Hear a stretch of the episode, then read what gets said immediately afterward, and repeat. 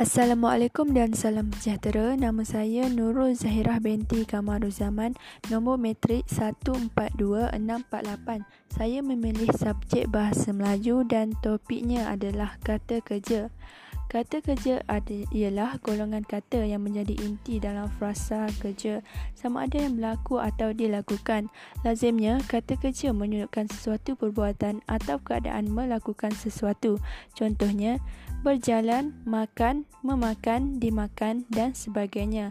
Kata kerja terbahagi kepada dua iaitu kata kerja transitif iaitu perbuatan melampau dan kata kerja tak transitif iaitu perbuatan tidak melampau.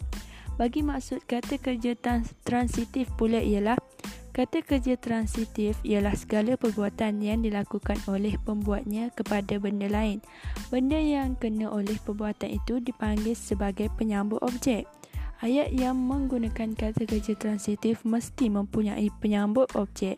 Kata kerja ini biasanya mempunyai imbuhan me sama ada sebagai awalan atau sebahagian daripada imbuhan. Maksud bagi kata kerja tak transitif pula ialah kata kerja tak transitif ialah segala perbuatan yang dilakukan oleh pembuat itu sendiri kepada diri pembuat itu sendiri tidak kepada benda lain atau orang lain. Kata kerja ini tidak memerlukan penyambut. Kata kerja tak transitif tak transitif terbahagi kepada dua iaitu kata kerja tak transitif berpelengkap dan kata kerja tak transitif tak berpelengkap. Manakala bagi kata kerja pasif pula adalah yang pertama adalah kata kerja pasif ialah kata kerja yang berasal daripada kata kerja transitif tetapi yang tidak berawalan mem. Contohnya angkat, atasi, berikan, mempercepat, mempelajari, persilakan dan sebagainya. Yang kedua pula adalah ada tiga jenis kata kerja pasif. Yang pertama adalah kata kerja pasif dari diri pertama, yang kedua kata kerja pasif diri ketiga dan yang ketiga adalah kata kerja pasif diri ketiga. Yang ketiga pula adalah kata kerja pasif diri pertama ialah kata kerja pasif yang berimbuhan ku. Contohnya, ku angkat, ku atasi, ku berikan, ku percepat, ku pelajari dan ku persilakan. Seterusnya adalah kata kerja pasif diri kedua ialah yang berimbuhan ka, iaitu kau ku angkat, kau atasi, kau berikan, kau mempercepat, kau pelajari dan kau persilakan. Yang terakhir pula adalah kata kerja pasif dari ketiga ialah yang berimbuhan di. Contohnya adalah diangkat, diatasi, diberikan, dipercepat, dipelajari dan dipersilakan. Bagi ayat kata kerja transitif, kata kerja transitif boleh dipasifkan. Contohnya, ayat aktif yang pertama adalah Ahmoy sedang membasuh kain di dalam bilik air. Manakala bagi ayat pasifnya pula ialah kain sedang dibasuh oleh Ahmoy di dalam bilik air.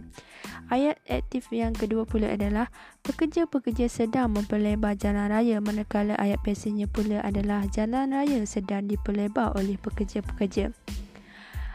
Bagi ayat aktif yang ketiga pula ialah ibu menidurkan adik di dalam kamar. Manakala ayat pasinya pula adalah adik ditidurkan oleh ibu di dalam kamar.